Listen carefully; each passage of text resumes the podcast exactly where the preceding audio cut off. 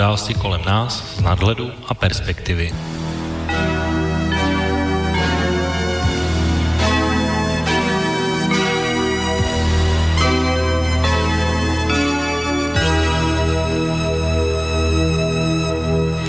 Příjemné páteční odpoledne, vážení posluchači. Začíná další relace Okénko, tentokrát s datumem 23. listopadu 2018 a od mikrofonu vás zdraví Intibo. Vlastně už přesně za měsíc tady budou Vánoce a vánoční svátky a s tím spojené rozbalování dárků a další příjemné věci, které jsou spojené s těmito tradičními vánočními svátky. Jenomže čeští politici se rozhodli, že zřejmě své voliče a občany podarují už měsíc dříve a minimálně poslední dva týdny se doslova přehání v tom, co na nás vymyslí, čím nás překvapí a jak ten svůj příspěvek k těmto svátkům co nejlépe zabalit do nějakého přitažlivého obalu pro nás voliče a zároveň, aby se s tím nepoškodili své renomé, že se rozhodli nějak zle. A tak v těchto dnech týdnech a vlastně i v těchto chvílích probíhá v poslední, poslanecké sněmovně takový doslova ohňostroj silných slov, gest, názorů o tom, kdo a proč je větší lhář, jestli to je Andrej Babiš senior nebo Andrej Babiš junior, nebo jestli je to nakonec Miroslav Kalousek, o tom, jestli je větší hyena novinářka Stabina Slonková s Jiřím Kupíkem nebo jiný novinář Jaroslav Plesl, jestli se chce více zvracet Jaroslavu Faltínkovi, Janu Bartoškovi nebo Jiřímu Ovčáčkovi, nebo jestli největší patolízal české politiky v této době je předseda ČSSD Jana Máček nebo předseda SPD Tomio Okamura. To vše by se dalo vlastně skrýt po takový kus, kterým by se dal nazvat a který probíhá teď a to je hlasování o důvěře vládě České republiky. Zároveň ale v této atmosféře a v jeho stínu proběhly v minulém víkendu oslavy takzvaného 17. listopadu nejen roku 89, vlastně už ani nevím, jestli by se tomu dali říkat oslavy. Každopádně snad právě proto, aby nedošlo k repríze srpnových protestů Českého rozhlasu, se premiér České republiky Andrej Babiš rozhodl svůj věnec a svíčku přinést na národní třídu vlastně jako takový zloděj těsně po půlnoci, kdy měl celkem jistotu, že nikoho nepotká už tahle bizarnost je opravdu pozoruhodná, protože ne jednou jsem tak různě v mediálním prostoru slyšel takový povzdech nebo komentář ve smyslu, že bývalý člen KSČ a STB si chodí připomínat konec komunistického režimu a na čí straně to je. Uh, nicméně hned v zápětí odletěl do Švýcarska za svým synem, aby žehlil svoji aktuální kauzu, o které dneska také budeme mluvit. No a zároveň ale hned o chvilku později se podobně zachoval i místo předseda poslanecké sněmovny parlamentu České republiky a právě předseda SPD Tomio Okamura vlastně další z těch, kteří mohl očekávat po zkušenosti z Loňska nějakou nevstřícnou minimální reakci na svoji osobu, stejně jako na stejném místě loni. Připomnělo mi to vlastně takový jeden výrok jednoho poslance, který už je letitý, ale myslím si, že se na to docela trefně hodí, o tom, kdo pracuje v noci a jaká dvě povolání to jsou. Aby vás chtěl poprosit, kolegové z koalice, nechte ty noční hodiny těm dvou nejstarším řemeslům a nejte pokoj s témato věcma. Mám připomnět, který ty řemesla jsou, kdo dělá v noci kurvy a zloději. Prezident Miloš Zeman, tak jak dopředu avizoval, se k tomuto svátku letos ne, opět nevyjádřil nijak. Samozřejmě ani osobně se na žádné oslavě také neobjevil a aspoň z mého hlediska opět ostudně mlčel, nicméně aspoň z povinnosti teda by se neřeklo, poslal také svůj příspěvek a věnec na národní třídu. Kdo bohužel nemlčel, tak byl jeho mluvčí Jiří Ovčáček, který po celý den zásoboval svůj twitterový účet ne, opravdu neskutečnými příspěvky a s prostárnami o pražské fašistické lůze a o tom, že je potřeba a nutné zabránit tomu, aby se ve stejném smyslu tyto oslavy opakovaly i za rok při oslavě kulatého 30. výročí. Bohužel ně, velmi tyto svátky zdevastoval a znehodnotil jeden idiot, kterého nenapadlo nic jiného, než hodit tyto slavnostní věnce právě těchto tří osob, to znamená Tomia Okamury, Andreje Babiše a Miloše Zemana do koše. Vím, že tedy heslo v roce 89 bylo Miloše do koše, ale uh, tohle mě opravdu nenapadlo, že by se tohle mohlo stát. No, aby toho nebylo málo, tak jen od tři dní předtím se na Václavské náměstí při demonstraci provolávala sláva Miroslavu Kalouskovi a vyslovit jenom ten tohle by před lety zaváněl doslova bláznostvím, takže i teď si u toho trochu ťukám na čelo, čeho jsme se to letos dočkali. Ale jinak, eh, co se týká oslov v globálním hledisku, tak proběhly v podstatě klidně, kromě tohoto excesu a podle policie se jich zúčastnilo více než 130 tisíc lidí a byly to vlastně na počet největší oslavy od roku 1989. Jenže tohle je jenom taková nevýznamná okolnost v tom celém dění, protože celé tyto oslavy byly zastíněny jinou kauzou, o které samozřejmě také budeme mluvit. Eh, já tedy jsem ani letos eh, nikde v ulicích tento svátek neslavil, protože zejména v posledních letech si opravdu na názorně můžeme ukázat, jak se mění česká společnost a že to není k lepšímu, tak to si myslím, že je víc nejzřejmé. Zápalkou a spočičem toho všeho ačkoliv se to tak může z mediálních výstupů zdát, nebyl. Rozhovor s Andrejem Babišem mladší na televizi Seznam se Sabinou Slonkou a Jiřím Kubíkem, kde sdělil velmi zajímavé události a okolnosti kolem kauzy Čapí hnízdo, ale vlastně tenhle rozhovor následoval až po týdnu od uh, takového krátkého sumáře na webu Českého rozhlasu, který deseti konkrétními důkazy vlastně z policejního spisu zase se, sumíroval tu kauzu Čapí hnízdo a toho, co vlastně policie během toho vyšetřování zjistila. A že šlo vlastně v podstatě o podvod od počátku, buď úvěrový nebo dotační. A teprve potom vlastně celý ten humbuk kolem tohoto článku vlastně přebyla právě ona reportáž seznamu a tímhle česká společnost a i média samozřejmě a už druhý týden žijeme, padaly a padají ostrá slova, slova na obou stranách a já jsem si vlastně, protože se to samozřejmě nutně i vzhledem k tomu hlasování o důvěře vládě muselo překlopit do politické roviny, tak jsem si připravil takový krátký mix vlastně různých výroků a z celé toho období těch zhruba posledních dvou týdnů. Tak tady je.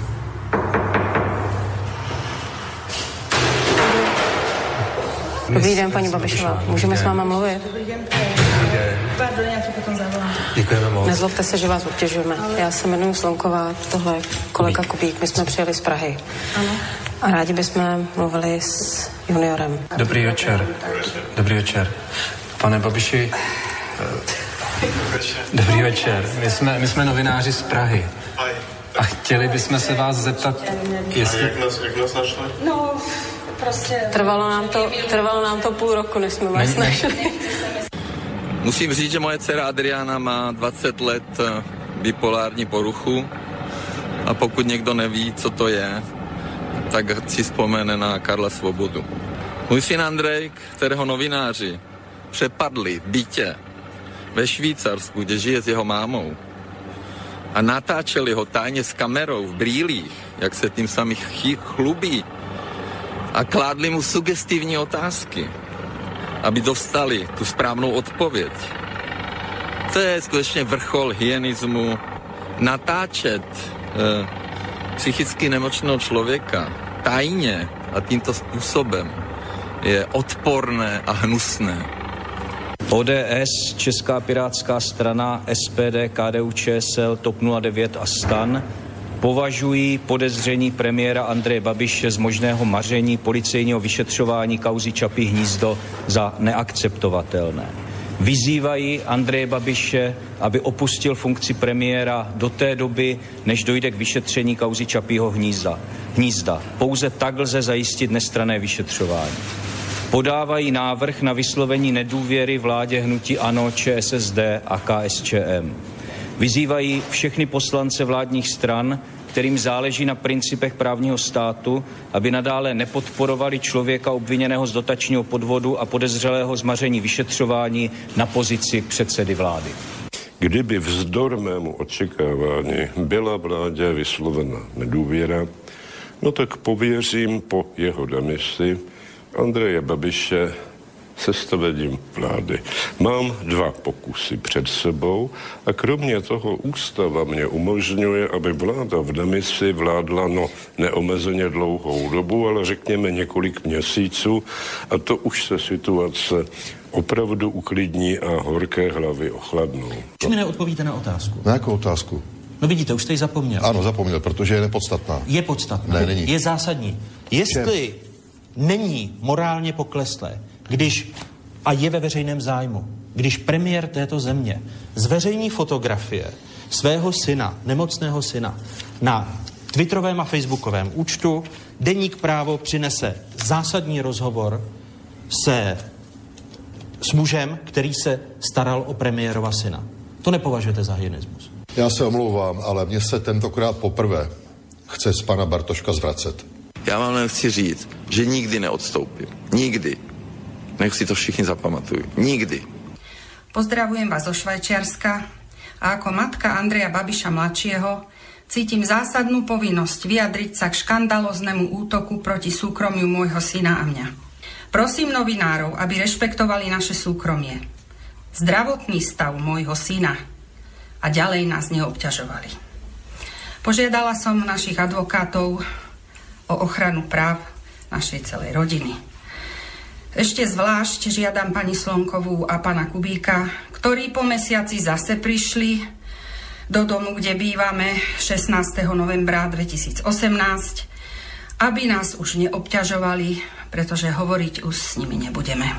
Ďakujem to byl takový úplně reprezentativní vzorek toho, čím žila poslední dva týdny česká společnost a o tom všem dnes bude relace Okénko a své si k tomu určitě bude chtít říct i můj dnešní host, který by měl být tuhle chvíli na naší telefonní lince, to znamená Marty. Tak Marty, ahoj, hezký podvečer. Ahoj, hezký podvečer, zdravím Slovensko. Krásný večer dneska. Tak eh, já jenom ještě, abych tedy nezapomněl na technické věci a než se pustíme do debaty, tak samozřejmě budeme vážní posluchači rádi, pokud se do naší relace zapojíte i vy.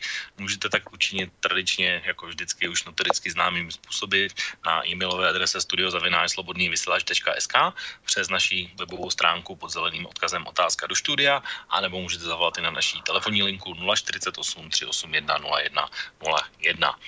Tak eh, já jsem tady udělal takový jak jsem říkal, reprezentativní vzorek toho, čím žije česká společnost. V jeho stínu tedy se stala ještě jedna věc a určitě budu ti o ní mluvit teď hned na začátku a to hlavně kvůli tomu, že vlastně dneska je hostem Marty, protože když jsme tady po zhruba před měsícem a půl rozebírali výsledky komunálních a senátních voleb, tak Marty tady zmínil jednoho svého oblíbence v české politice, eh, který se jmenuje Jaroslav Kubera, že to je vlastně pro něj ten vzor toho, tak právě Jaroslav Kubera i v mezidobí vlastně od té poslední relace byl taky zvolen novým předsedou Senátu po Milanu Štěchovi, který zůstal jeho místopředsedou. Tak Marty, když jsme zmínili Jaroslava Kuberu, tak určitě je taky dobré ho zmínit. A jaká to byla pro tebe zpráva, nebo když jsi to dozvěděl, že byl zvolen, byl jsi překvapen? Nebyl, protože ta zpráva má svoji logiku. Hele, eh, Kubera je politik. Politika je o tom, že se musíš umět domluvit. Uh, už tím, že je bývalý předseda nyní místo předsedou, tak mu to samozřejmě přineslo ty hlasy, který potřeboval a hlavně ten člověk, co stál proti němu, bez charizmatu, navíc, když si vezmeš oblibu stanu a topky a takovýhle partají, tak v podstatě neměl šanci. Jaroušek Kubera si proto šel zcela jasně, zase to vyšperkoval hlášením, že teď se teda musí stát z politika státníkem, což je vytesat do kamene, že jo, a prostě si proto došel, je politik, věděl, za kým má zajít, umí se domluvit. Eh, on v podstatě nikdy na toho bývalého předseda, na toho Štěcha nezaútočil, protože prostě spolu nějakým způsobem i přes rozlišnosti, který mají, že jo, spolu spolupracovali a já si právě zrovna myslím, že pan Štěch mu přines ty hlasy, který potřeboval, aby, aby hladce zvítězil 46 hladký vítězství. Jsem hmm. rád, že to, dělá, že to dělá pan Kubera. Tak eh, co se týká Milana Štěcha, tak eh, on byl jako předseda Senátu velmi na kordy s Milošem Zemanem jako prezidentem a dávali se to samozřejmě najevo velmi často, ať už v tom projevu 21. srpna nebo při státních vyznamenáních. Tak čeká, že eh, pan Kubera bude s Milošem Zemanem za lepší? Nebo jak oni to vlastně spolu mají? Protože velmi často se mluví o tom, že právě, že jsou na tom velmi dobře a že si budou jak jako notovat ve spoustě názorů. Ačkoliv na, tom, na spoustě věcí mají samozřejmě názory. Oni na tom nejsou velmi dobře. Já si myslím, já si myslím, víš co, já jsem na, to, na tohle ten vývoj sám zvědavý, protože zatímco Kubera mi připadá, že je duševně neustále prostě na výsluní, jo, že prostě ten chlap je bystrej, eh, neustále hýří prostě nějakou jako pozitivní energii, tak náš radní pán už je v prudkém sešupu, jo, aby se vůbec měli bavit o čem. A zatímco, zatímco Kubera samozřejmě bude striktně dodržovat prostě mantinely, ve kterých se pohybuje a, a nepůjde přes ně a bude samozřejmě si razit nějakou svoji agendu a hlavně se v rámci toho Senátu bude umět dohodnout, tak eh, s naším hradním pánem už se dneska, jestli si všimnul, domluví jenom Babiš. S někým jiným se vlastně už není schopný. Já už si nejsem úplně jistý, jako jestli on je úplně svrchovaný nad tím, co říká a co dělá. V podstatě jediný médium, s kterým on se už baví, je televize Brandov, že jo, famozního moderátora uh, Jaromíra Soukupa. Nejsem si touhle věcí jist a hlavně nevím ze zákona, kolik, kolik takovýchhle kontaktů on musí jako mít s prezidentem, jestli to nebudou asi jenom nějaký výrazné věci, které zase díky osobnosti prezidenta tak nejsou úplně reprezentativně obsazený, že jo? takže bavme se o tom, že si myslím, že samozřejmě on deklaroval, že se s ním bude, nebo že se by se s ním uměl dohodnout, nebo že prostě se mu nebude vyhýbat, ale otázka je, o čem by si ty dva měli povídat. No. No, já jsem pro naše posluchače, hlavně na Slovensku, jsem připravil zase takové krátké audio toho, co znamená Jaroslav Kubera v české politice a vybral jsem jednu takovou docela příznačnou část jednoho rozhovoru, když došel před léty na rozhovor do české televize se, se Simonou Vitovskou, což je mimochodem jedna z nejschopnějších asi moderátorek, kterou u nás máme. Tak pojďme si poslechnout názory Jaroslava Kubery a jedno takový typický jeho poznávací znamení. Ale já nebojuji teď za kuřáky paradoxně, já bojuji za to, protože po kuřácích přece přijde, já už jsem to slyšel, tím to neskončilo. Vzpomeňte na ministra Chládka, zákaz coca ve školách, zákaz tyčinek. Už jsem slyšel jednoho známého profesora, když nebudete jíst zdravě, my vás to naučíme zákonem. E, tablety ve školách, e, moc dlouho se díváte na televizi, takže bude mít každá rodina příděl pěkně máma bude koukat na seriál, bude mít dvě hodiny týdně, táta dvě hodiny týdně na fotbal. Ono se tomu usmíváte, ale tam se ta společnost řídí. Zákazy, příkazy, nařízení. Tam je ovšem problém těch vesnických hospod, kde pan eh, kolega Ondráček, který e, říkal ve 14.58 7.10., že má strašně rád vesnické hospody, bylo to v souvislosti s elektronickou evidencí tržeb. A on jim teda tam dodá elektronickou evidenci tržeb a k tomu jim tam ještě dodá zákaz té vesnické hospodě. Takže to, to hostinské úplně zničí, že na vesnici je to trošku problém, když je tam jenom jedna hospoda. A člověk si nemůže jít zakouřit před restauraci? E, může, já jsem tady teď kouřil v tom vašem atriu, takže já nemám obvodního lékaře, jestli onemocním, tak eh, budu žádat českou televizi o náhradu. Pokud je to situace autobus, e, zastávka uzavřená, naprosto v pořádku. Pokud je možnost si vybrat, tak je to jenom, e, já jim říkám dobrotrusy, velmi seriózně, kteří si myslí, co máme jíst, co máme dělat. Oni to nejlépe vědí. Samozřejmě ta bitva mezi nekuřáky a kuřáky bude, víte proč? Protože ty cigarety smrdí. Moje žena e, nenávidí ten smrad a byla hrozně rozčílená, když zjistila, že Evropa chce zakázat voňavé cigarety, to znamená ty mentolové a voňavé, ty mají být zakázané. Říkala, co je to za debily, proč je chtějí zakázat, když to jsou jediné cigarety, které voní. A v mojí rodině mimochodem jsem já jediný kuřák široko daleko. Ani děti, ani vnuci nekouří. A v rodině nikdo nekouří, takže není pravda to, co říká paní doktorka, že, že to je příklad pro děti. Ten je na těch zahrádkách, což brzy taky zakážou i na zahrádkách, i v lese ať bude kuřák kilometr od toho, kde se ničeho nadýchat nemůže. Já si prostě myslím, zkusme to bez boje. Zkusme si najít tak, aby jsme se navzájem si nevadili. Proč tady například není nějaká místnost, kde je teplo a vyvětráno, kde si můžou zaměstnanci televize zakouřit? Komu by tady vadili? Koho by tady ohrožovali? A musí potupně chodit do toho atria hnusného, kde je zima jako v princi a ještě onemocní. Tak to byl Jaroslav Kubera v takové, řekl bych, nejlepší formě. Martin mluvil tě z duše. Naprosto naprosto mi mluvil z duše. A už taky jenom díky tomu, čím já se živím, že já vlastně zas, uh, zástupu gastronomii a před každou hospodou dneska vidíš hlouček kuřáků, že si jdou lidi na cigáro, to si budeme povídat.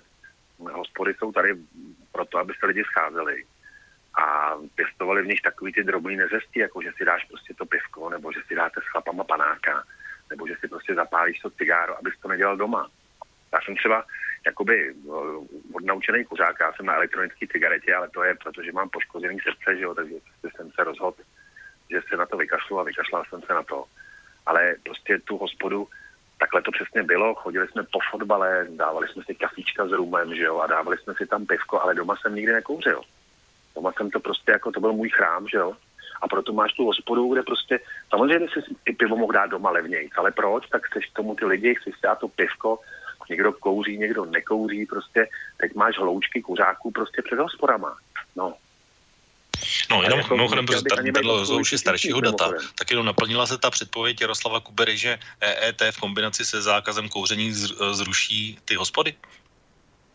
pokud mám mluvit eh, tady za, za ten, eh, za tom, já tomu říkám zápraží, protože bydlím kousíček za Prahou úplně, ale opravdu malinko za hranicí Prahy, tak jenom tady už to odskákaly dvě hospody a zítra naposledy u nás tady v obci funguje koloniál.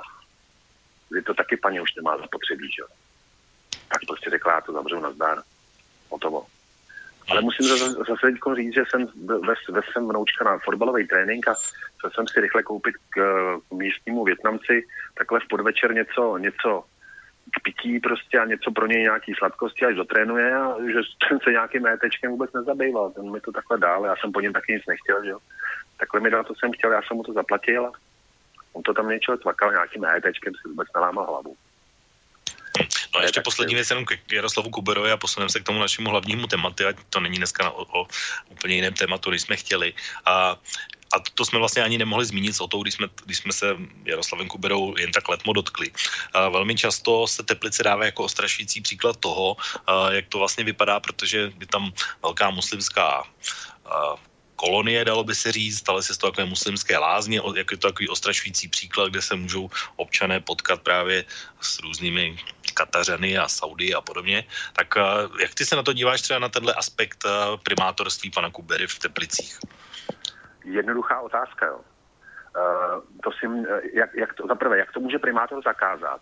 A proč teda jim to prodali ty majitelé pozemků, majitelé hotelů, což asi byli Češi, ne? Nebo kdo to byl? Tak proč jim to prodali? Tohle přece nemůže zakázat primátor. A stejně by si to nakoupili přes bílý koně. Tohle přece primátor vůbec nemá v gesci. To vůbec není pravomoc primátora, aby řekl, já vám, dovedete si, dovedete si někdo představit ten malér, kdyby řekl, já vám to neprodám, protože jste kafařani tak jsme u Mezinárodního dvora pro lidský práva, nebo prostě to je, to je blud, který šíří Bůh ví kdo. Že by ten, já věřím tomu, že Kubera z toho není šťastný jako člověk, jo, ale aby zakázal, my vám tady neprodáme hotel, protože jste Katařani, nebo protože jste Araby, nebo protože jste Romové, nebo Běloši, nebo to je úplně jedno. To přece nemůže primátor v životě udělat ani říct. Mimochodem, mají taky ještě pozitivní jednu věc, jako, že se tam neměří rychlost a nehodovost je, jak si, jestli pak víš, jaká je nehodovost v Teplicích, neměří se nikde radarama, úplně stejná jako všude. Je v průměru. Akorát ne, neživý aparát lidí, který mu vybírají ty peníze, protože no prostě to nedělá. Protože to je zase příkaz, zákaz, buzerace. Taky nevím, proč by mě měl někdo fotit nějakým městským systémem kamer. Tohle to prostě na to Kubera nemohl mít ani vliv. To je blábol hrozný. A ne, není to jenom fakt čistě biznis, jako že se ty pozemky naopak staly předmětem takové ty tradiční směsice, jako že prodávám levně, nebo kupuju levně od města a prodávám draho komukoliv, kdo, si, kdo dá požadovanou částku. Ale dobře, tak ale co pak to koupil Kubera, když to nebylo od města, to přece se tam předprodávalo, to se přesně vidělo. Ale tyhle, ty, tyhle ty etnika prostě lázeňský města jako, jako takový docela přitahujou, že jo ať už jsou to třeba i Rusové, který prostě v lázeňských městech, nejenom v Karlových Varech, no i v Poděbradech, že jo, mají nakoupíno. Já mám zrovna, mám jistotu, že v tomhle Kubera těžce nejede a nemohl to ovlivnit. Vůbec to nemohl ovlivnit. A navíc vždycky byl znovu zvolený, že? To byl, ale pak vlastně už díky tomu už se vlastně primátorem nestal, respektive už to přenechal svému nástupci po kolika, 24 letech? Ale on to deklaroval, po 24, ale on to deklaroval, že, že už bude jenom senátorem. On to řekl předem to je další věc, že on je schopen mezi ty lidi tam jít a vykomunikovat si. Já jsem byl dokonce, jsem viděl někde na YouTube nějakou eh, demonstraci jakoby malinkou proti Kuberovi a on tam přijel na kole a s těma lidma si povídal. A nebyl z toho žádný konflikt. Dovedeš si představit, že by Babiš někam přijel na kole a povídal se s lidma? No to by nedopadlo teda. No tak jsme si mohli povídat a budeme asi povídat, čeho se dotkal Andrej Babiš už dnes za chvíli v souvislosti s oslavami 17. listopadu. Eh, ale tak pojďme se teda posunout dál a pojďme se posunout k tomu hlavnímu tématu, eh, které bych řekl, že je kauza Čapí hnízdo. Pro mě teda má takové tři roviny, mediální, vyšetřovatelskou a politickou. Eh, ta politická, to se vlastně dneska odehrává v parlamentu, ale vlastně když ten minulý týden vlastně vyšla ta reportáž televize Seznam, tak uh, vždycky Ota Černý kdysi dávno v blahých časů vždycky říkal, co na to občan. Tak uh, zeptám se tě úplně jednoduše, co na to občan Marty říká. Občan na to říká přesně tolik, že jsem opravdu jako mám hluboký podiv nad tím, že už dávno dávno ta policie ne, není nějakého výsledku. Já tohle nechápu. Nebo takhle, já to chápu. Samozřejmě někdo jim do toho hází vidle, někdo to brzdí. On si z funkce premiéra uh, může obsazovat uh, posty policejních ředitelů a já nevím koho, a ty mu samozřejmě na ruku. To se tahne tak dlouho, že už to prostě je neúnosný, aby to už nebylo vyřešení. A pořád to nevyřešení je, takže něco je tu špatně. Něco v tom soukolí je špatně. Tak uh, už se to blíží údajně ke konci, že do konce roku už by mělo padnout buď obžaloba, nebo se to uzavřít. Aspoň tak, co jsem já pochytil. No, tak tady bych si teda vsadil, že nic takového se nestane. No. A nebo, nebo mají někde munici, o který naštěstí nevím, protože kdybych to věděl, tak je to samozřejmě špatně. On těch úniků už taky bylo dost. Jo. Mm-hmm. No, pro mě, pro mě tahle kauza se stala takovou, jako takovým tradičním hamburgerovým způsobem kauzou a hamburgerovou žurnalistikou, že se do toho velmi umně míchá vlastně taková ta část faktická, co se stalo reálně a míchá se do toho taková ta hranacity, kampaň, účelovka, ale mně z toho vždycky vyjde, že ať u kauzy Čapí do toho kopnu z jakýkoliv strany, vždycky mi z toho vypadne jenom Babiš, Agrofert, anebo ANO. To je prostě tam jako žádný jiný vlivy, já nevidím nikoho jiného, kdo by, kdo by si s tím hrál a minimálně existuje, když si vezmu tu chronologii toho, co o, to, o tom Andrej Babi říká, tak je to vždycky jenom nějaká upravená verze něčeho, vlastně podle té aktuální situace, do které on se dostane už jenom tím, že vznik, jsou vlastně minimálně tři doložitelné verze Andreje Babiše toho, čí to vlastně vůbec byl nápad, takže to je asi takový začátek. A pak jsou takové osoby, které vlastně jsou v tom nějakým způsobem zahrnutý, o kterých on vůbec nemluví a vždycky se to snaží stáhnout jakože na sebe, že jde jenom o něj, ale nejde jenom o něj, protože těch obviněných je myslím jedenáct. Takže tam je daleko širší to perspektiva. Ale zůstaňme u té mediální roviny. Uh, i v tom úvodním slově, tak jak jsem ho pustil, tak on říkal, že natáčet vlastně toho nemocného syna je hyenismus, nebo odporné, nebo hnusné. A se ti souhlasí s tímhle v tomhle aspektu, když se budeme bavit o jenom čistě mediální rovině toho, té prezentace té kauzy, že, že to je hyenismus? To si teda fakt nemyslím a já mám pocit, že my dva spolu máme společného kamaráda, kterým je bývalý poslanec úsvitu Marek Černoch, který s chodou nějakých okolností je pilotem, že? A já jsem se ho tak jako zeptal a on mi říkal, hele, minimálně troje psychotesty musel, musel Andrej Babiš mladší mít. Eh, za prvé u Ústavu pro letectví, za druhý u toho, on lítal u tra- travel servisu, nebo u koho to lítal? To nevím. letecké společnosti a ještě, ještě nějaký, nějaký certifikát musí mít, to znamená, to by musela ta schizofrenie ho propuknout, ale opravdu teď asi před dvěma lety nebo před třema. Zase se to nějak překrývá s těma věcma kolem Čapího hnízda, jo propukají schizofrenie a bipolární poruchy, no je Počkej, to tenhle týden, asi předevčírem se přece objevila nějaká ta uh, zpráva, zpráva policie, že v dubnu 2015 chytili Andreje Babiše mladšího na dálnici, kde se choval velmi podivně, vykřikoval, že George Clooney a Barack Obama a podobně a, a na základě toho vlastně odvezli do toho ústavu, kde se ujímala paní Protopopová. Uh, co bys udělal, kdyby tě chytli někde úplně, úplně nalitýho a nechtěl bys si přijít o papíry? Co bys udělal? Předstíral bys si, že jsi blázen George Clooney a že máš v autě bombu a nechal bys se odklidit do blázince. Asi tak, no. Já, si, já mám proto tohle vysvětlení. Že prostě jako každý, každý frocek brohatých rodičů od někat někam jel, patrně pod vlivem něčeho, nevím jakých návykových látek a takhle to prostě vyřešil při nějaký běžní kontrole, no. To se přece, to prostě bohatý frockové dělají. Někdo, někdo jezdí několik kilometrů pod vlivem protisměru a pak to třeba i odnes. Buďme rádi, že to nikdo neodnes, jo, že, že nikoho netrefil. Já proto mám tohle vysvětlení. A nebo je to nějaká prostě konstrukce, no, to je jako... Jo, zůstaňme ještě teda zase u té mediální roviny a u té reportáže, protože tohle je jakoby jedna důležitá věc. Mě, mě na tom zajímá třeba jednoduchá věc, jak, mohla, jak mohli ty novináři vědět, že Andrej Babiš je takhle nemocný, nebo jestli je vůbec nemocný, nebo že mu někdo otevře, nebo kdo mu otevře. To přece vidět vůbec nemohli. A já za chvilku pustím právě tu ukázku toho, jak vlastně ten rozhovor probíhal v těch posledních nebo v těch prvních třech minutách, když vlastně otevřeli dveře a bavili se tam vlastně jakoby úplně normálně a, a i ta matka vlastně tam stojí a normálně se s nima baví a vůbec jakoby neříká nic o tom, že vlastně pozor jako a tak dále. Tak tohle ti třeba se zdálo jako, že pořád si to zdá jako z novinářského hlediska v pořádku? A bavíme se vlastně třeba o takových věcech, jako že natáčení, že neoznámili a, a takové tady ty věci. Ale každý chlap v mém věku, který má nějakou životní zkušenost, ví, že v životě není nic strašnějšího, než když si proti, proti sobě popudíš zhrzenou zrsku. Jo. Ty jsou obzvlášť plamený. Jako. A Babiš uh, má z minula prostě, nebo Slonková s Babišem z minula, má velmi nevyřízený účet. A ta po něm prostě půjde, před ní se neschová vůbec nikde. Jo. Navíc Slonková je v tomhle už si veme, když byl případ Srbá, takové věci, Slonková je fakt zaťatá, jo, tak když se kousne nepustí. Já vůbec nechci, já bych dost věřil tomu, že když je v tom i Kubík, to je opravdu docela solidní novinář, jo, že tam opravdu se opřeli o nějakou právní analýzu, aby, aby, aby nic nepřeťápli. Otázka míry je to, je, to je za každým člověkem jinak. Jo. Já bych takovouhle věc asi nešel udělat, ani by mi to nebavilo, ale Samozřejmě, že chtěli senzaci, je to, je to soukromý médium, potřebuje čtenost, potřebuje sledovanost, jako, ale myslím si s, s velkou jistotou, že nikde nepřeťápli nějaký právní rámec nebo nějaký kodex novinářský. A ze, počátku to vypadalo úplně normálně, přece paní Babišová normálně otevřela dveře, oni řekli, my jsme novináři.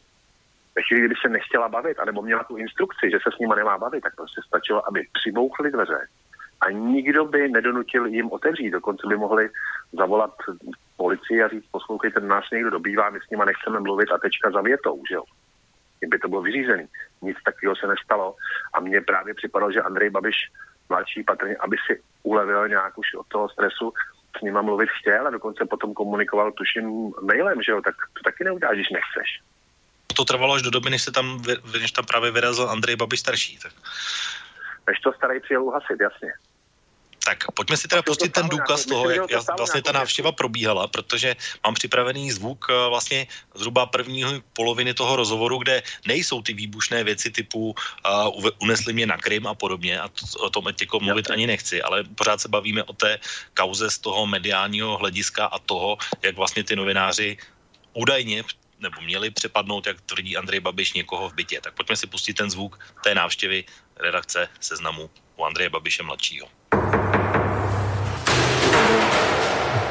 Dobrý den, paní Babišová. Můžeme s váma mluvit? Pardon, já potom zavolám. Děkujeme moc. Nezlobte se, že vás obtěžujeme. Já se jmenuji Slonková, tohle je kolega Kubík. My jsme přijeli z Prahy.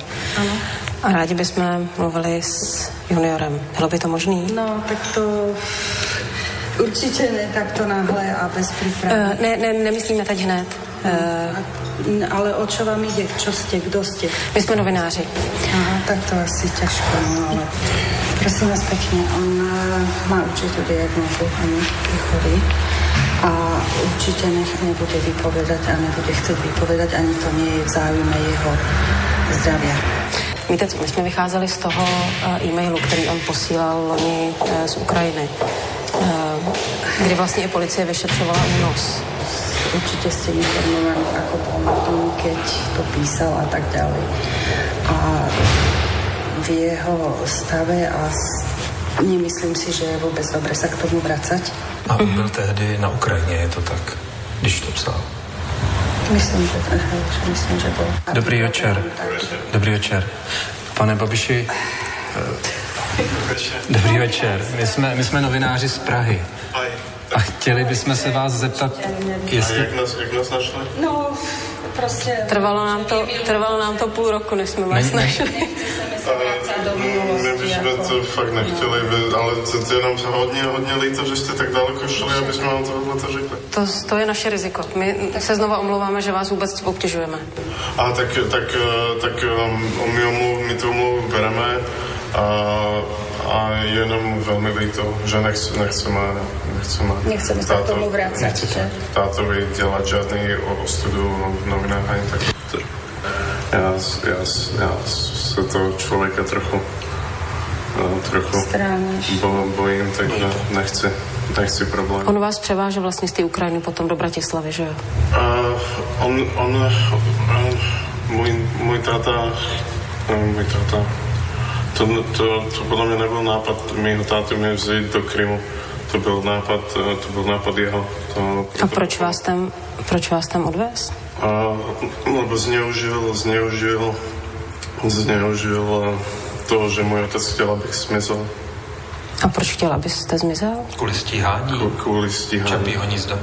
Kvůli stíhání Čapí. Jako, že vás, že vás budeme obtěžovat. Protože v tom Hmm. stave, v tej, v t- on bol vtedy vo On zneužil, on, zneužil, stave. on zneužil to, že byl můj pečovatel. No. Pan Protopopov. Pan Protopopov. no. Hmm. Tak on možno chcel urobiť dobre, ale tak nebol kone, konec koncov. Ale vy už jste ze všeho teď venku, že? Vy máte Já- švýcarský mě, mě, občanství. Mě, mě, mě, mě manželka toho Protopopova, to, to je doktorka. Kdy ta, doktorka, Ona, ano. ona, ona, ona mi říká, že máš dvě výběry, buď ty zavřeme v, v NUDZ, a Národním ústavu duševního zdraví, Mhm. buď, tady, buď tady budeš, nebo budeš na prázdniny. Tak já jsem To, nemal to je jasný, výběr. že si vyberete prázdniny. Já jsem si vybral prázdniny, ale já jsem to bral, já jsem to bral jako... Ale ne já na jsem, to, já jsem to nazval únos v e-maili policii, ale já, já jsem to, to te, teďka, To bylo teďka, nedorozumění. beru, teďka beru léky, tady mám z nového doktora Mhm. a tady se chovají lidem, lidi, lidem jinak, takže to, to byl špatný doktor a špatný manžel doktorky. Tak to bylo takový rozhovor a výcud z toho rozhovoru. Uh, vrátím se na, na začátek. Oni mu vlastně hned ve druhé větě říkají, že jsou novináři. Tak uh, tohle asi v pořádku, ne? To je naprosto v pořádku a ještě se omluvili, že obtěžují. Eh, V podstatě v tu chvíli, kdyby s ním opravdu nechtěl mluvit, tak může přibouchnout dveře. Ale víš co, dominantní je tam ta věta na konci, že už má změněnou medikaci. To znamená, že bere, bere samozřejmě léky, ale žádný švýcarský doktor s nějakou prestiží si neveme, neveme, na, vědomí, neveme na svědomí, že složil Hippokratovou přísahu, aby někoho udržoval ne, v podstatě na setu. Jo. Takže se ten doktor ho snaží léčit a junior se evidentně cítí líp jako, a nedovedu si představit stres, který dejme tomu zažil už jenom přítomností toho protopopova. Jo. Takže samozřejmě čistý to není, každý z toho ka- každý, každý, kdo se na to podívá, tak si říká, no, tak je to hodně divný, ale mm, prostě, jak se říká, nesvítili jsme, nesvítili jsme na to. Je jasný, že prostě Babiš je pod úžasným a ohromným tlakem, který já osobně mu nezávidím. Ten musí, ten teda selhává. Já jsem si taky všiml, že eh, Marek Prchal teda jede na 200% a ještě to nestačí, jo, protože už toho má opravdu moc a vymýšlet si nový a nový pohádky na odvádění pozornosti. Teď ještě ke všemu, jak jistě víš, tak je šťára na ministerstvu pro místní rozvoj. To je teda další peklíčko. A prostě se to nějak, nějak se to tomu Andrejovi člověče sype, no. No já ještě zůstanu té daleko reportáže. Tam no. totiž i pro mě zůstal jeden takový, ty první dvě minuty skutečně byly takový, jako že s ním opravdu jako si dávali odstup a nechtěli s ním úplně mluvit, ale pak se to teda nějak rozjelo, hlavně v okamžiku, kdy se tam teda Andrej Babiš mladší objevil. Uh, ale já zase vrátím k té k tý matce. Uh, ona vlastně vystupovala, pouštěl jsem to v tom úvodu, jako že už se jako nepřeje být obtěžována a tak, ale tady vlastně ona mu tam vlastně přizvukuje. A důležitý, co je pro mě, je třeba to, že když si vezmu, co říkal Andrej Babiš mladší, tak v podstatě všechno, co říkal, se potvrdilo potom následně dalšími výpověďmi těch jednotlivých aktérů. To znamená, že věděl, kde je, věděl, kam jel, proč tam jel uh, a tak dál. Já se vůbec nedivím jeho matce, že chce svoje dítě chránit, tak rozumíš? Tomu se přece vůbec nedivím, to každá máma chrání svoje děti prostě do roztrhání těla. Jeho máma ho chce chránit, chce ho chránit před věcma zvenčí a položme si jednoduchou otázku, kdo toho kluka do tohohle dostal? Kdo řekl, že prostě v té době byla farma Čapí hnízdo napsána na mé děti z prvního manželství a partner nebo a bratra mé partnerky. Kdo tohle vypustil? To nemusíme dlouho hledat a najdeme to jednoduše, že? Ty, ty děti mohly úplně zůstat stranou těchto věcí. No tak tady ještě po té me- nepochytil. me- me- ne- zdravotnické stránce to, že ten, kdo tu informaci podal a znělo to v tom zvuku na začátku, že Andrej Babiš přece řekl, že jeho syn je nemocný.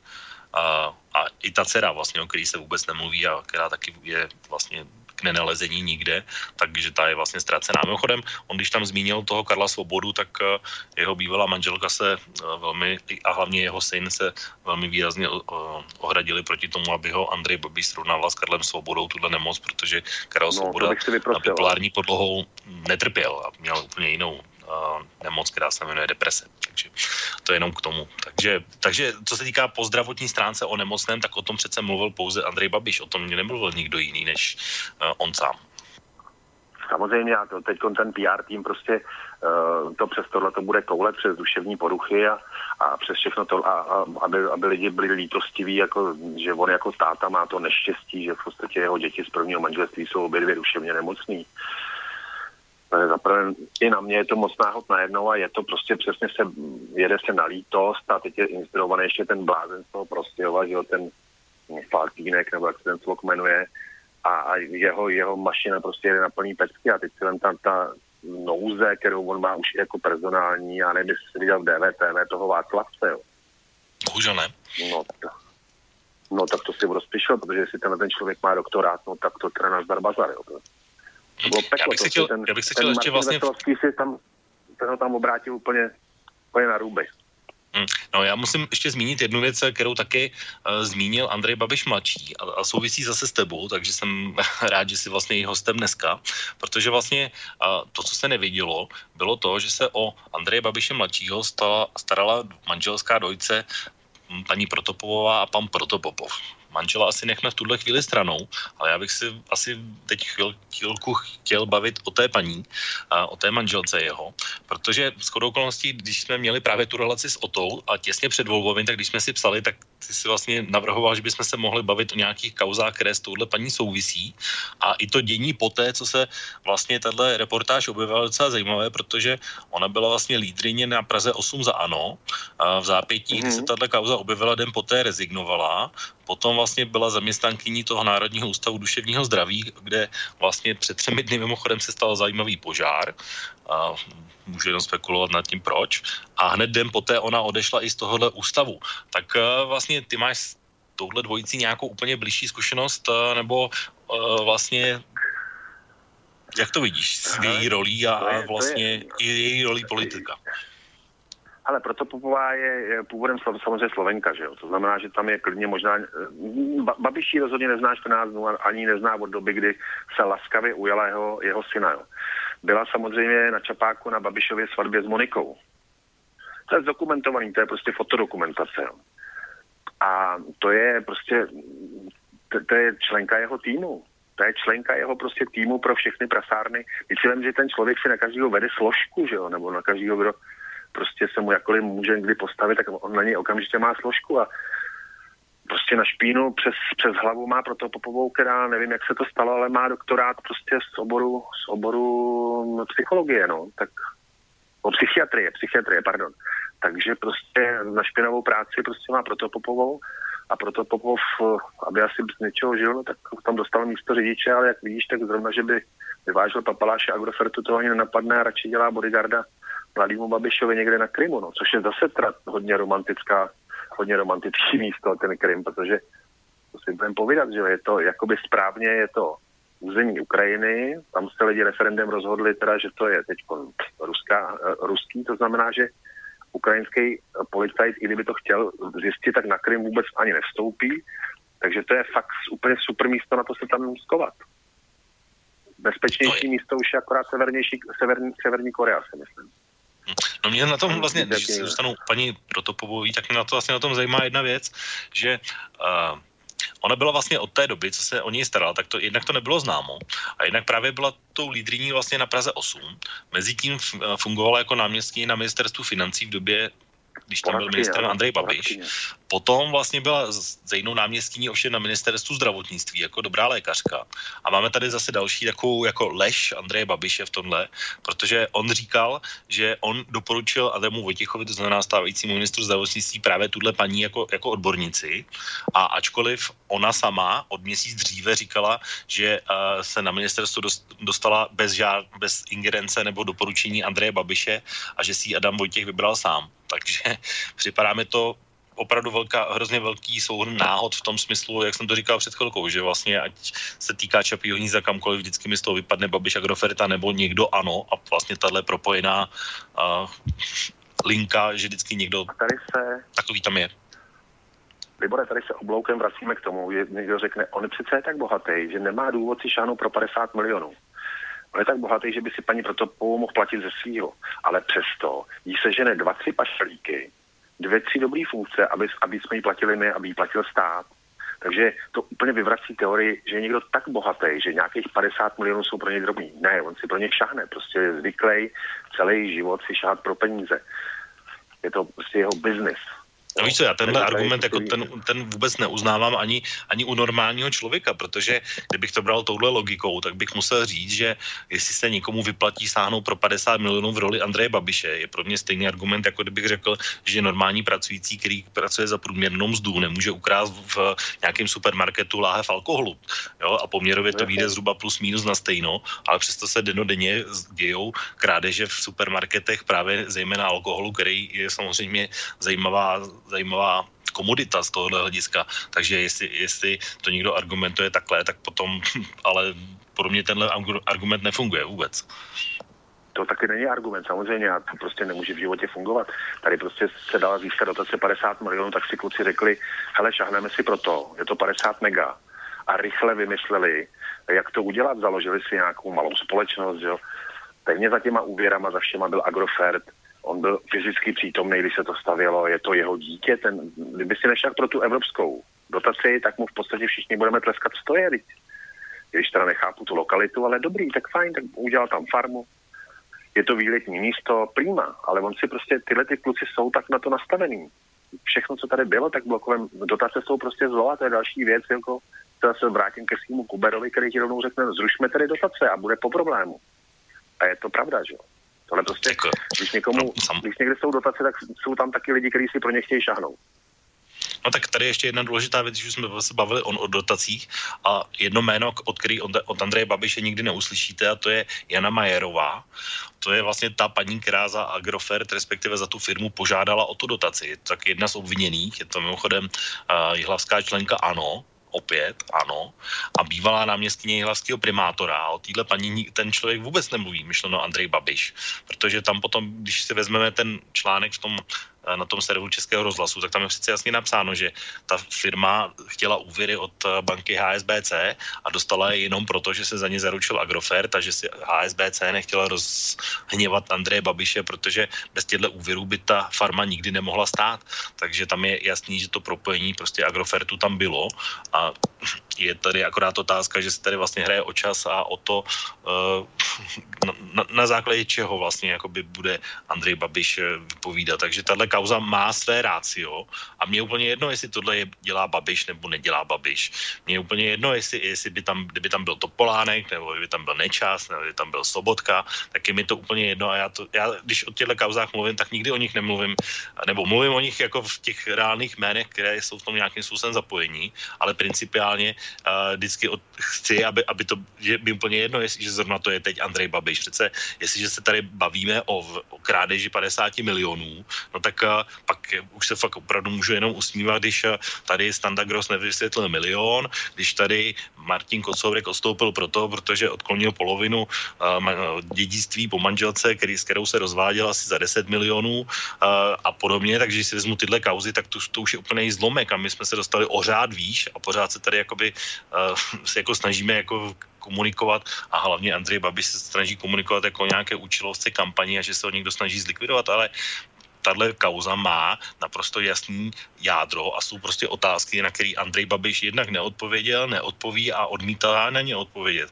A dobře ví proč a hraje se to právě úplně jinou cestou, právě tak, jak se o tom bavíme, aspoň z mého hlediska.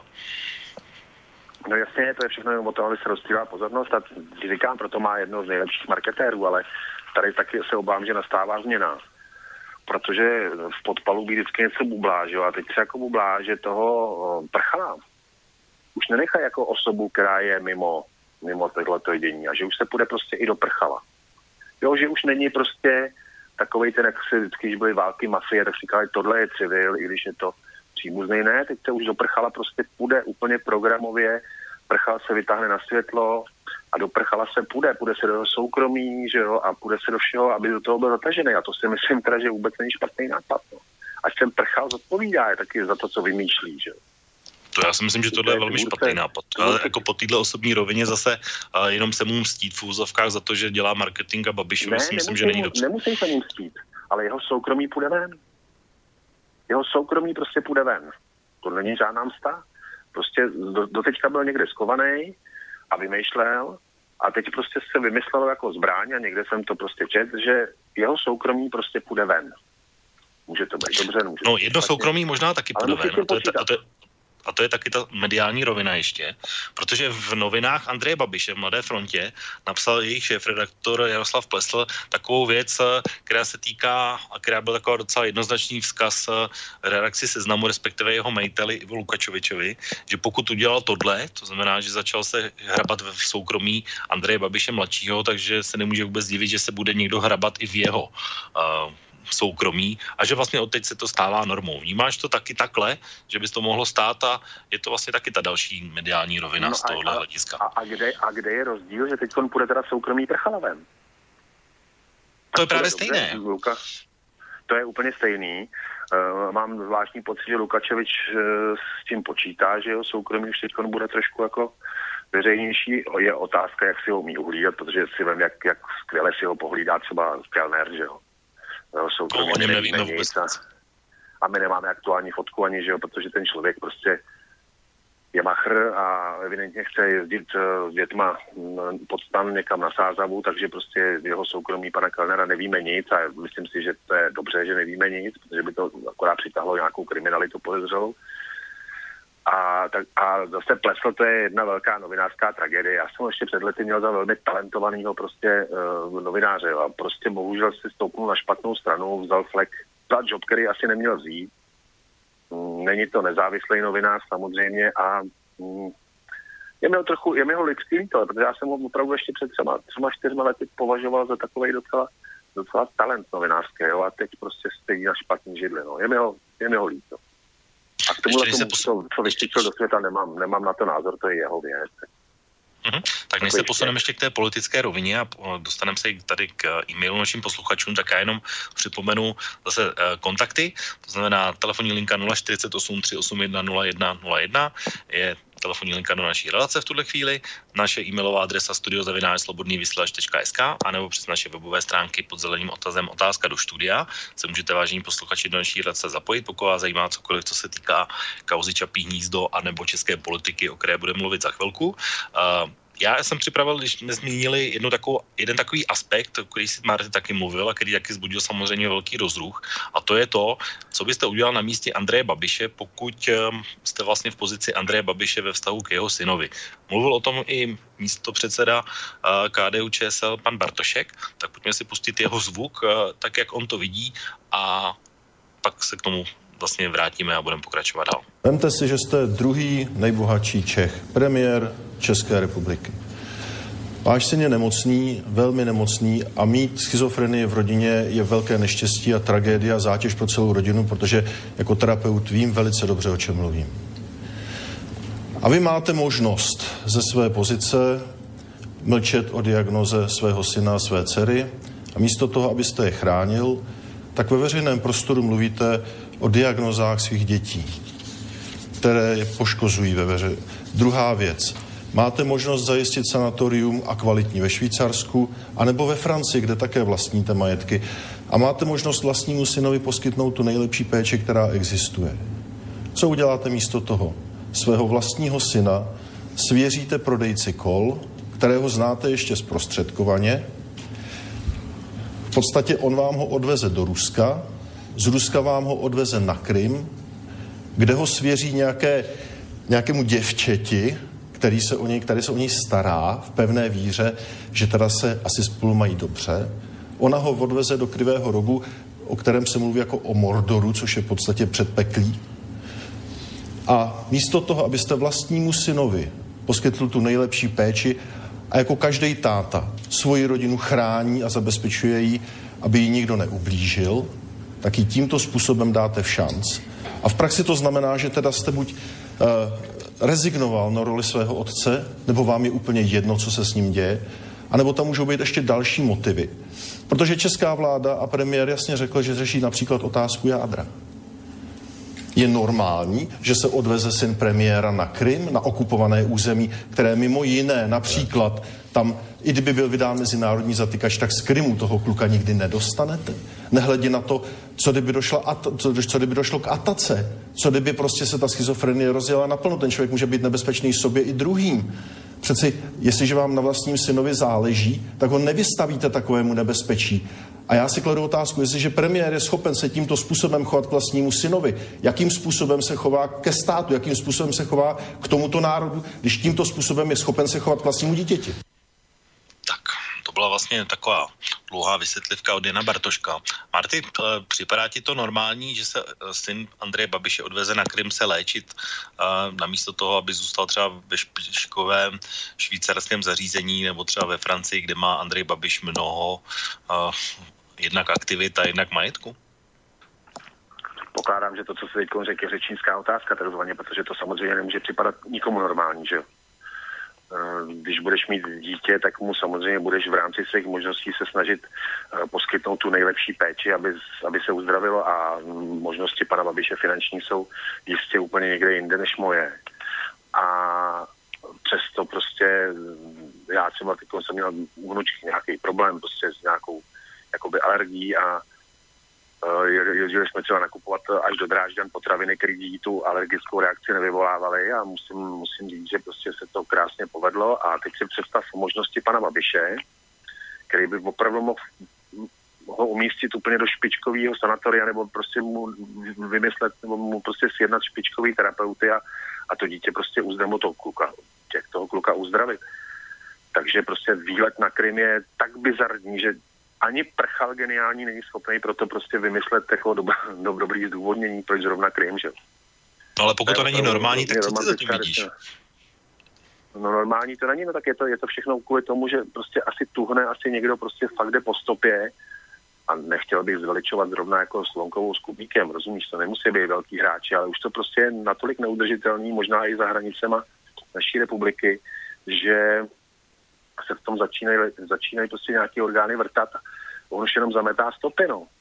Ale to je prostě zametání stopy, ten kluk je prostě podepsaný, bohužel je jeden z obviněných dokonce a já si vůbec, vůbec si nemyslím, že Andrej Babiš mladší se do toho chtěl zapojit. To je prostě užitečný idiot.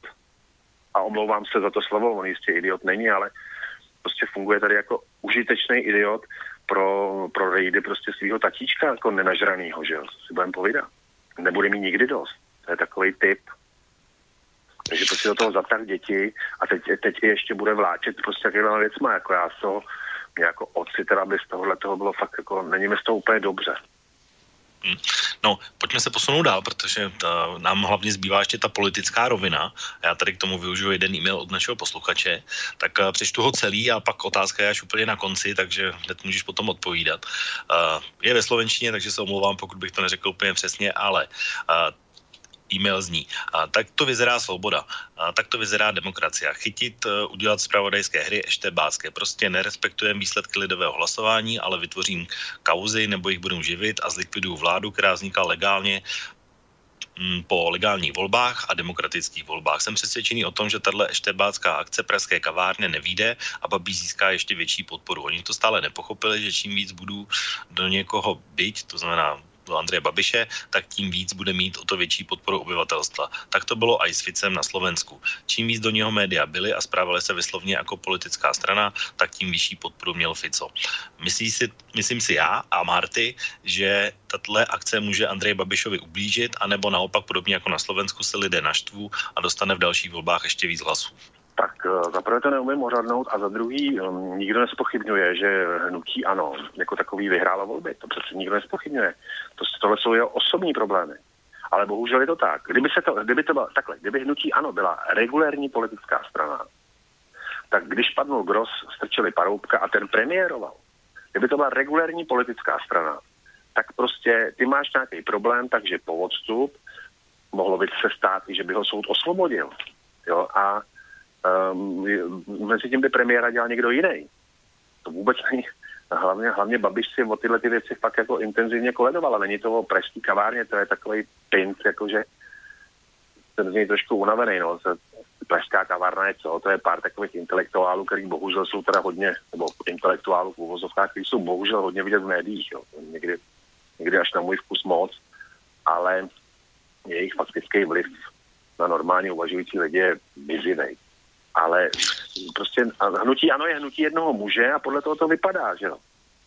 Proč teda nepostaví někoho jiného a řekne na tomhle půdorysu, ať se mi může líbit nebo nelíbit, to je jedno, bude vláda pokračovat a premiérem bude plácnu Brabec, to je jedno, Šilerová, je to jedno, Faltínek, jedno.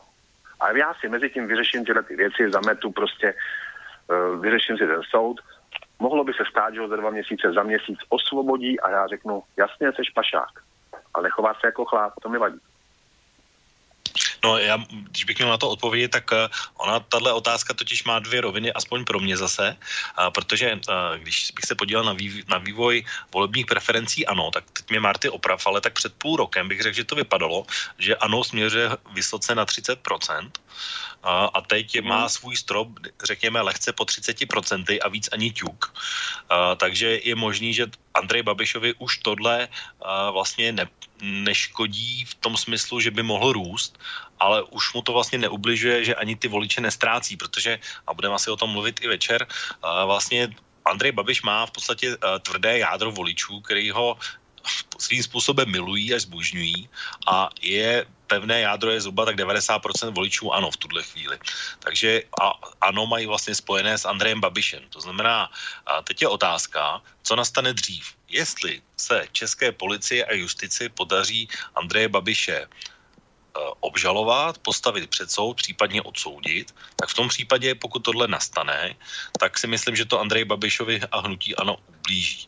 Pokud se tohle nepodaří, a můžeme se tady asi dlo, s Martin dlouho bavit o tom, co už Andrej Babiš udělal všechno proto, aby se tenhle okamžik nestal už dřív, ale aby se posunula co nejvíc v čase, tak pokud by došlo k osvobození, tak mu to samozřejmě pomůže a dostane v těch hlasů ještě víc, než je má teď. Asi takhle bych to viděl. Souhlasí s tím takhle nějak, že by to mohlo být?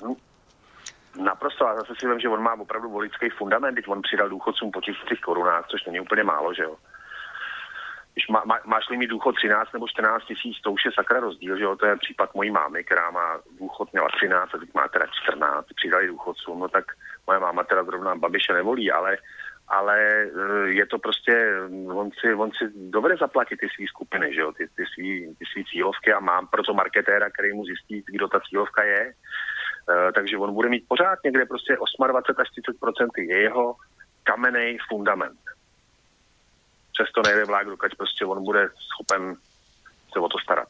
A proto potřebuje si... uvesla, že? aby je pořád mohl uplá, uplácet. Já jsem se uvědomil ještě jednu věc, že vlastně už před rokem přece Andrej Babiš pochybňoval toho vyšetřovatele a dostalo se to dokonce k nejvyšší státní zástupní Lence Bradáčové, která pro, eh, do té doby pro, uh, proskoumala, zda ten, ten vyšetřovatel nikde nepochybil a výsledek byl, že nikoliv, ale že ten průtah je způsobený tím, že obžalovaní, to znamená Andrej Babiš a spol, vlastně zdržují jakoby co nejvíc eh, ten, to vyšetřování a i proto se takhle vleče. Takže to bylo před rokem. Na druhou stranu, když vezmu ten rok poslední, tak zdá se mi divné, že by se za poslední rok od té doby, co byl Andrej Babiš vydán znova, a že se vlastně vůbec nic nestalo a ještě jsme se do toho stavu obžaloby nedostali, ale jak říkám, zaznamenal jsem, že údajně už ten případ měl být uzavřený do konce listopadu a poslední datum o kterém vím, takže se posunula do konce roku. To znamená, je možné, že tenhle okamžik se vlastně už rozhodující, o kterém jsem mluvil před chvilkou, dozvíme, dejme tomu, do prázdnin, respektive do Vánoc. Možné to je. Tak já bych teda třeba zase nechtěl uh, v tomhle souvislosti přeceňovat uh, nějakou sílu, ale ono se mu stala taková nemělá věc, jo jsem tady rozmohl takový nešvar, ten nešvar se jmenuje Piráti a ty jsou fakt neposedný. Můžu si o nich myslet, co chci, ale prostě ty, ty jsou fakt neposedný a celkem mu taky nedají spát, a protože jsou jakoby zdatní v informačních technologiích, tak uh, taky to, to, začali mu taky dělat potíže. Dokonce jsem dneska čet někde, že um, Babiš to hodnotil ty jejich projevy, jako že asi byli pod vlivem drog, což je samozřejmě běžná retorika komunistů, že jo když nejdeš s náma, tak jsi šveťák, alkoholik a jsi prostě špatný člověk. Ne, ne, jako ty piráti prostě mu taky nedají spát a to už je docela jako síla, no. To je prostě, on, aby pořád hastil, no. Tohle udržet pohromadě, já mu to nezávidím tomu Andrejovi, tak ne. To si už nedá, tak víš, jako. No tak aspoň pro dnešek Andrej Babiš svoji vládu udržel, protože já jsem tedy neměl vůbec šanci sledovat dnešní hlasování v parlamentu ani celou tu rozpravu a znamenalo jsem jenom ten očekávaný výsledek, který už jsme viděli asi dva dní dopředu, že 92 hlasů opozice, tak jako o tom mluvil uh, Petr Fiala na začátku, takže bude, ale ani hlas navíc a uh, vlastně pro vyhlášení nedůvěry je potřeba 101, takže bohužel uh, opozice neuspěla. Mimochodem, Uh, ty si teda, my jsme spolu mluvili před relací, tak si říkal, že si to vlastně sledoval. Bylo to vlastně něco zajímavého, něco, co by jsme třeba mohli Ani tady ne, zmínit v relaci ne, v souvislosti ale třeba s tím někdo- čapým hnízdem. Ale někdo spočítal, že ve svém projevu ani jednou, a to je nový světový rekord, ani jednou neřekl slovo kalousek. To je hodně divné. Ani jednou prostě nepoužil slovo kalousek. A o tom, jak to dopadne, jsem vlastně si to přečetl v novinkách asi před čtyřma dnama, kdy Klaus mladší říkal, že místo toho, aby jel na koncert z kapely, metalový kapely Slayer, kde to měl s kamarádama domluvený a logisticky a lístky koupený, tak bude eh, jako ukázněný člen své strany hlasovat o nedůvěře vládě, který nevěřil v životě ani minutu. No. Tak si to rovna říkám, jako jestli opravdu nebylo lepší si tohle odpustit, ale ne, tak asi se chtěli takhle ukázat, asi chtěli ukázat, asi si chtěli poměřit pindíky, víš, jak to chodí, no. tak si to kluci poměřili, dneska to bylo tuším 92 ku 90, Socan odešel, někdo chyběl, takže si ukázali sílu, no.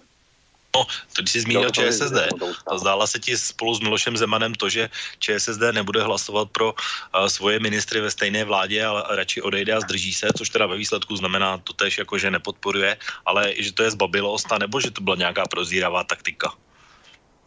Poslouchej, Tybo, kdyby si někomu dlužil, kdyby si někomu dlužil 300 milionů a držel tě pod krkem, máš pocit, že by si proti němu nějak vystoupil?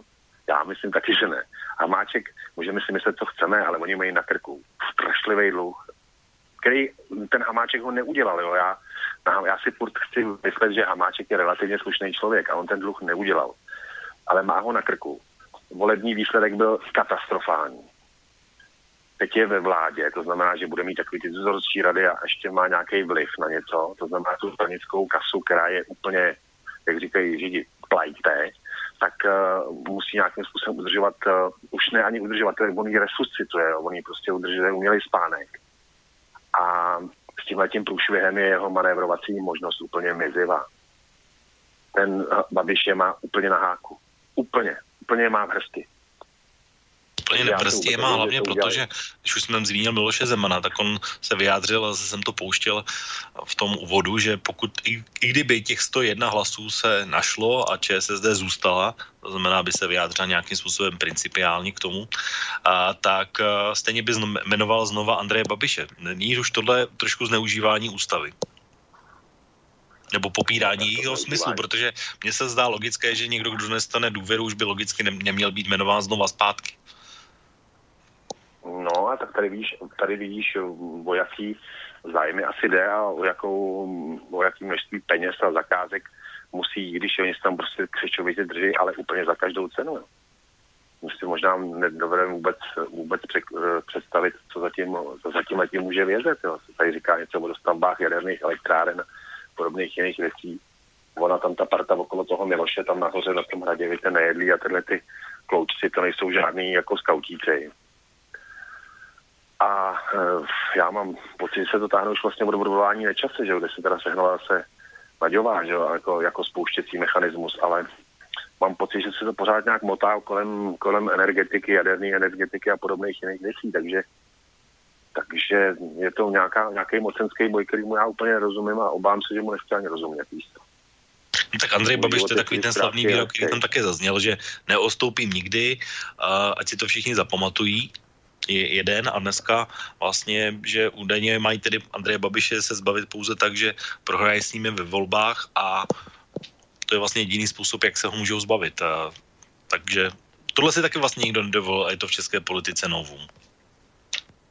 Tak eh, to, že řekl, že se ho zbaví tím, že ho porazí ve volbách, to má ale svatou pravdu. To má svatou pravdu, protože, protože to tak je, tak je ten mechanismus nastavený. A ten jeho zuřivý výkřik, jako to si teda pamatujte nikdy, nikdy, jo. No tak to si teda viděl opravdu zoufalýho chlapa buď, anebo totálního aroganta.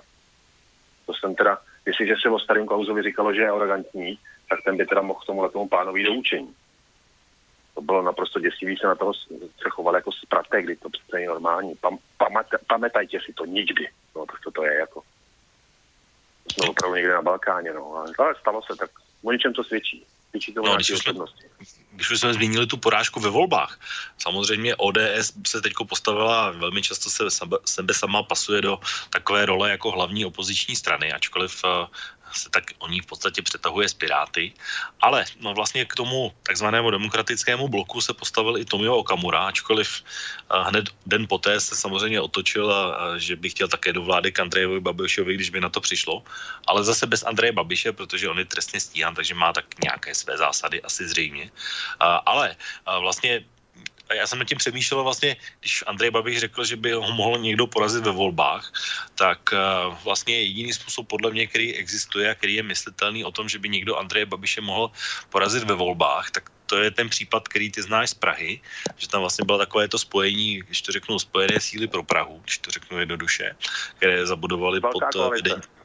No, to bylo vlastně pod, tam oni to byla vlastně koalice tří stran, tak jediný, jediný způsob, který mě logicky napadá, který mě připadá jako jediný možný je, že se vlastně těchto pět stran bez Tomia Okamury spojí do nějaké koalice, nevím, spojené síly pro Česko, nebo prostě nějak takhle se budou marketingově jmenovat a, a pak získají víc procent hlasů, než získá Andrej Babiš sám z ANO. Dá se ti to reálný, že by se tohle mohlo nastat? Protože zatím já nevidím žádné signály k tomu, že by se k tomu pánové chystali a ty máš těmhle politikům relativně blízko, když to řeknu jednoduše minimálně názorově, tak jak ty vidíš tuhle spolupráci, že by měla se nějakým způsobem do tohohle přetvořit, aby ta možnost té výhry ve volbách byla, protože jednoznačné je, že samostatně těch pět stran nikdy Andrej nebude mít žádná z nich víc, než má Andrej Babiš. To je bohužel realita, která se samozřejmě může nějakým, nějakým časovým, nějakým časem se změnit, že jo? ale uh, v tuhle chvíli, v tuhle chvíli to nepovažuji za možný, protože lidovci jsou flexibilní a podle posledního průzkumu jsou někde na 7%. Topka je vyřízená záležitost. Jo? Tam má 3%, a obávám se, že to, že tam zůstává pan Kalousek, už je v tuhle chvíli kontraproduktivní. A potom ještě někdo z těch stran, myslím, že stán taky žuchnul už pod pět, ale tak to je listopadový průzkum, že Takže nahoře se drží ODS a Piráti. Ty by se snad možná byli schopni na nějakých přechodných záležitostech jakoby domluvit.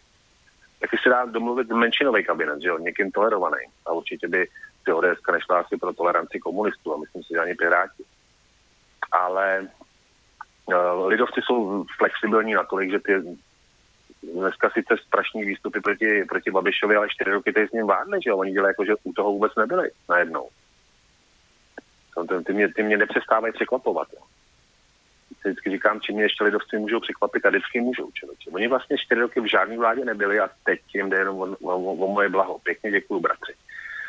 No a takže jedině nějaká velká koalice by si mohli říct, ale tohle volební období prostě budeme věnovat tomu, aby jsme teda udrželi zemi, udržovali, spravovali zemi, svítili, topili, nějak hospodařili a za čtyři roky se na Babiše zapomene, což si myslím, že by se zapomnělo a taky si že je mu 64 let, že jo, takže pak budou 70 a asi by, asi by nechtěl. A nebo by byl v báně taky krát. To já bych ten věk nepodceňoval, podívejme se na Miloše Zemana třeba který je ještě starší daleko. No a, připadá ti, že je nějak vyfrešovaný? No to nepřipadá, tak ale důležité, že je v té pozici. No v té pozici samozřejmě je a otázka je, komu to teď slouží, protože já nevím, teda jestli zhlížíš k Hračanům, eh, k té architektuře určitě, ale jestli zhlížíš k, k, k nějakým obdivem k Hračanům, jo. Já teda k hradu se podívám se na něj vždycky rád, že to je nádherná stavba, ale můj obdiv končí už eh, skoro na první když vlastně teď jsou tam ty uzavřené zóny, takže tam někde můj obdiv končí, protože já tam nemůžu vlastně ani projít docela dobře, že? Takže tím končí můj velký obdiv jako našemu šerifovi, který tak, to uh, nastal, že? Tak, uh, pojďme se dostat ještě k té poslední části a to se potom propojím s uh, dotazem od našeho posluchače.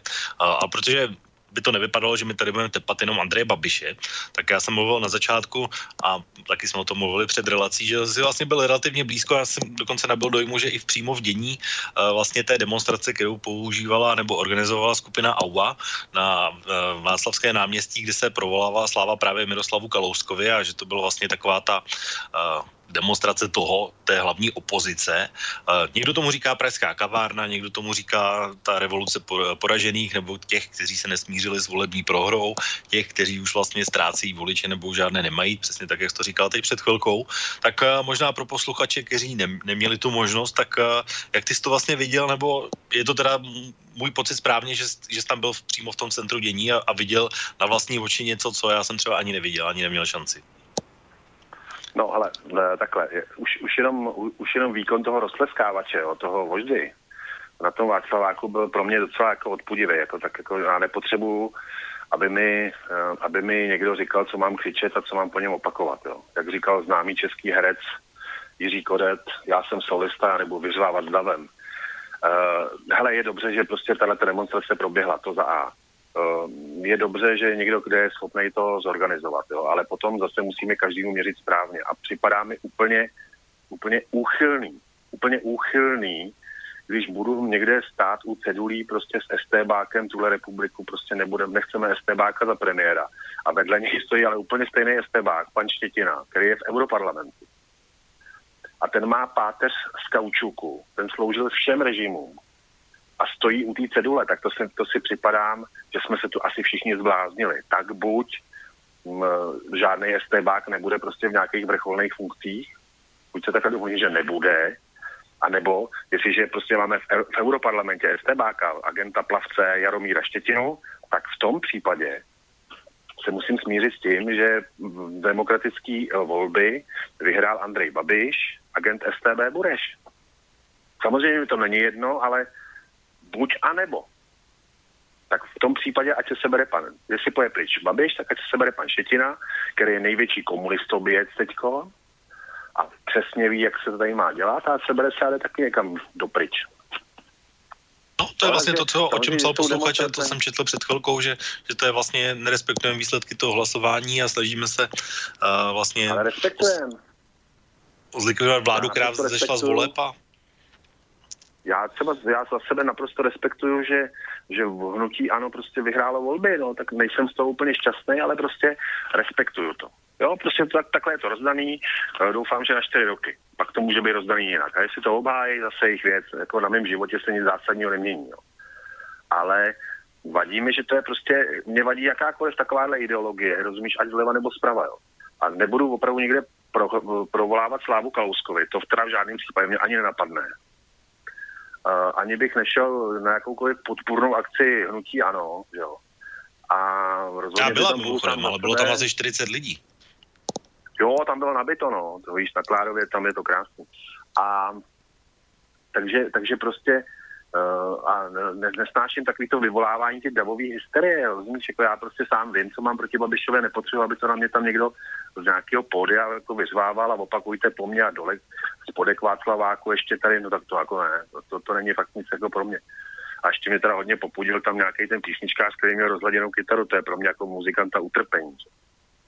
No, já musím se zeptat, to sice je taková otázka trošku s úsměvem, ale, ale položitý musím, prosím tě, kde se tam na Václaváku vyplácelo za účast?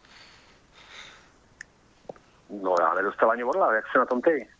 No já jsem nebyl, takže já jsem taky nedostal nic, takže, no, takže, takže nevíš o ničem, jo, že se tam hele, vyplácelo, nebo jak to vypadá? To je vždycky, tak, to je, to je vždycky takový nablblý argument, že to platí Sereš, nebo že to platí tenhle. Jestli, jestli, tak by to určitě, jestli někoho platí, jakože si myslím, že ne, tak by to zaplatil těm organizátorům, že jo, a tam by někdo spustil ty prachy. Ale rozhodně tam nepůjdou za, za mnou a řeknou mi, tady máš nějaký prachy za to, že jsi na Václaváku. Teprve já si na Václavák budu chodit, kdy budu chtít. A pozor, já jsem na rozdíl od těchto těch uh, borečků, jo, tak já jsem tam skutečně byl v dobách, já jsem tam byl 21. srpna 89. Já jsem tam zažil jaké šovy lázně. Takže, a to teda opravdu na tom Václaváku šlo o hubu. Teď, teď už je to tam vánek, teď si tam můžu chodit co kdy chci, že jo. A opravdu nepotřebuje mi někdo jako tam hlásal prostě z nějaký tribuny, co mám křičet. Tak já si, když bych chtěl křičet, tak si budu křičet, co budu chtít, a ne, co mi tam někdo nahejká. Ale jako jinak pro mě je ten 17. listopad pořád jako něco, co by se mělo jako vzpomenout nebo, nebo, nebo jako to svým způsobem oslavit. Pořád je to stokrát lepší. Já nemám žádný výpadek selektivní paměti, rozumíš? Já si pamatuju, za jaký kulový to tady stálo před tím listopadem. Pro mě je to období prostě šedivý nudy. Takže já jsem rád, že, že prostě to teď tady takhle funguje, protože základní mechanismy jsou nastavený a fungují. Babiš, nebabiš, zeman, nezeman. A mám se daleko líp a cítím se daleko líp, než jsem se cítil tenkrát. Jediná nevýhoda je, že tenkrát jsem byl ale fakt mladý, že mi bylo těch 24, 25. To mi dneska není. Takže z tvého hlediska ještě pořád co slavit a, a připomínat. Ale úplně slavit ne, ale měli bychom prostě být rádi, že, že se takhle máme a že máme relativně pořád docela dost svobod a můžeme, můžeme udělat spoustu věcí, které bychom si tenkrát nedovolili ani omylem.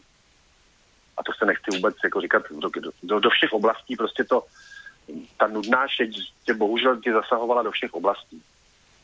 Zeptám se tě na ten, na ten, takový ten, no. zeptám se tě na takový ten aspekt toho, že ty kitky skončily v koši. Co ty na to? No ty, takhle, mm, ty kitky za to nemohly. To, že si to někdo chtěl vyřídit s Zemanem, Babišem a Okamurou, to celkem chápu.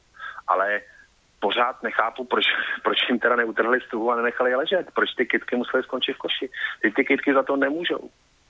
To je kitka, kterou zrovna tak ty, já nebo kdokoliv jiný koupí u květináře a chce tam položit Nevím, no, tak nepřipadlo mi to úplně házet kytky do koše, je vždycky špatně, to je jako pálit knihy, že jo, to je blbost, ale samozřejmě protest proti Okamurovi, protest proti Zemanovi a protest proti Babišovi úplně chápu.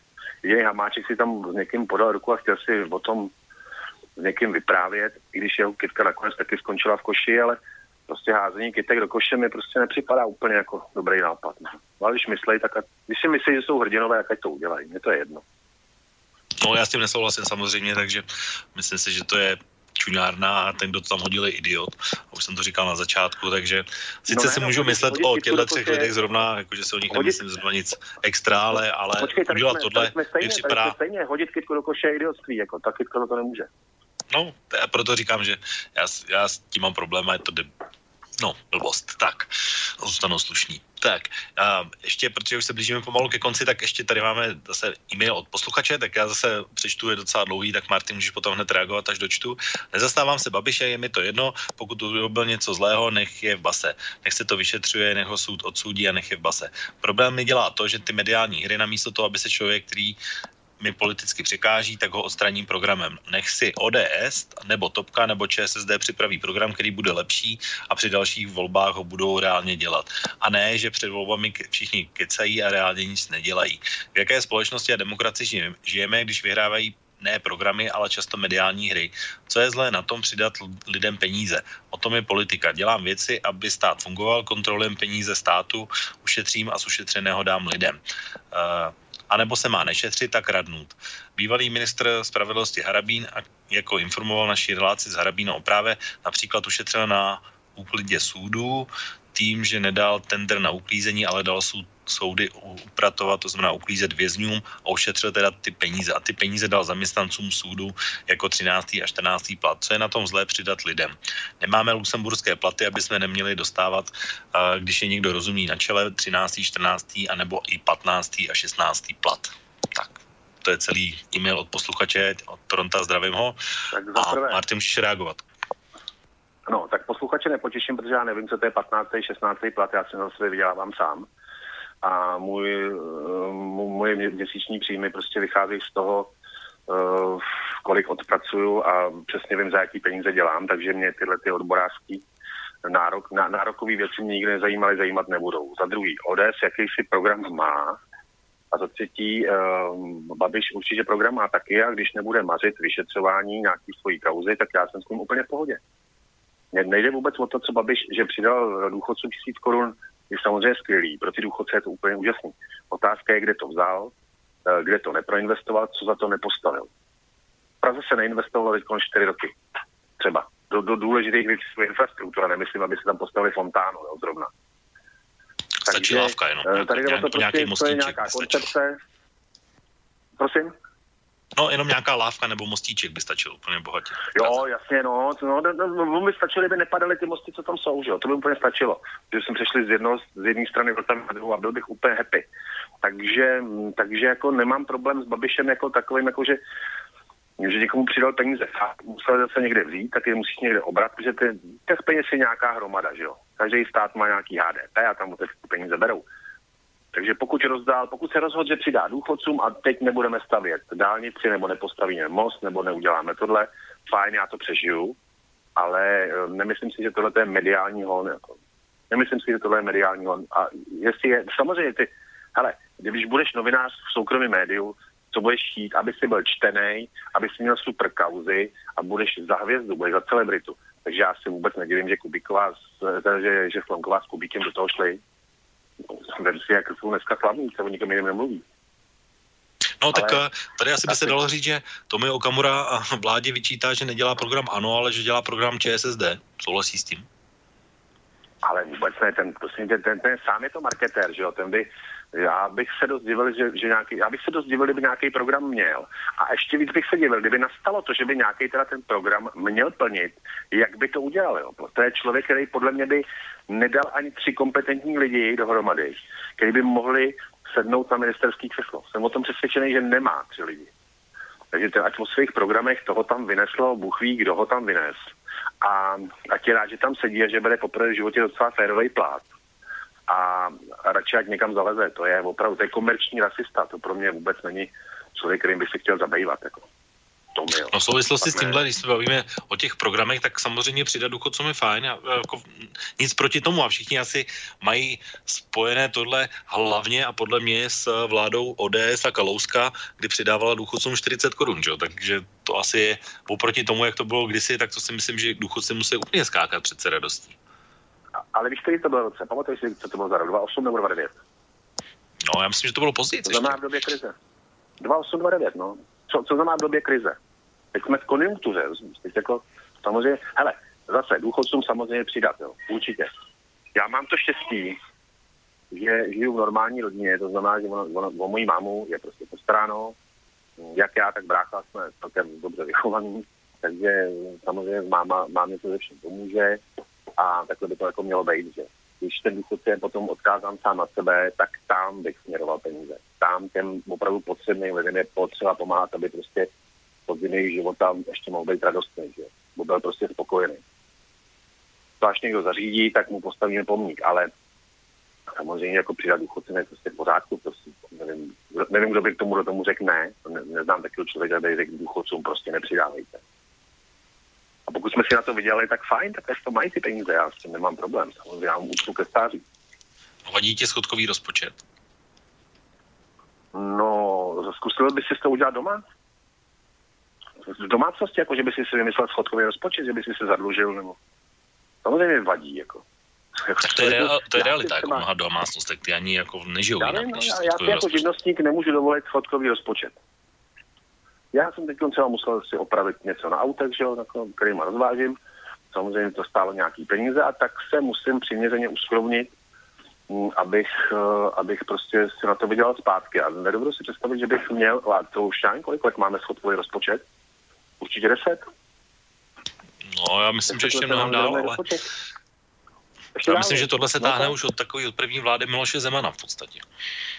No, no, tak si dovedeš asi představit, kolik dlužíme kde, že A, a přitom my dva nedlužíme, jakoby, že tak, ale jsme zadluženi, protože jsme občané tohoto státu, takže samozřejmě všechno, co je dlouhodobě jako schodkový, je špatně, že A ještě bez investic. To nemůže dobře dopadnout. No, ještě, protože už máme opravdu poslední dvě minuty, tak já jenom ještě poslední část, kterou asi stihneme zodpovědět eh, e-mailu posluchače.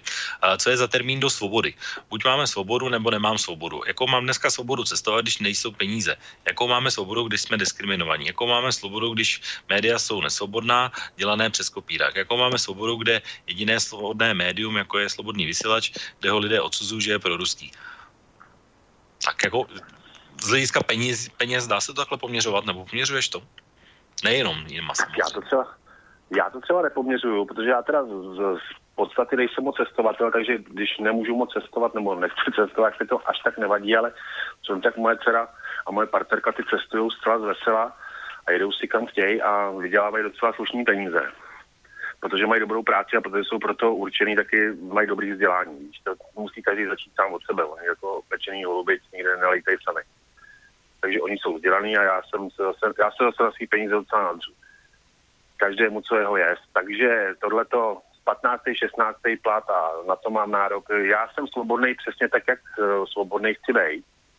A nezdílím, nezdílím tuhle hořkost a jestli někomu připadá, že jsou, každý médium někomu patří a razí si prostě pro svého majitele nějakou, jako, nějakou ideologii nebo nějakou agendu Jestli někdo říká, že slobodný vysílač je pro ruský, tak je to zase jenom jeho věc, já si to nemyslím.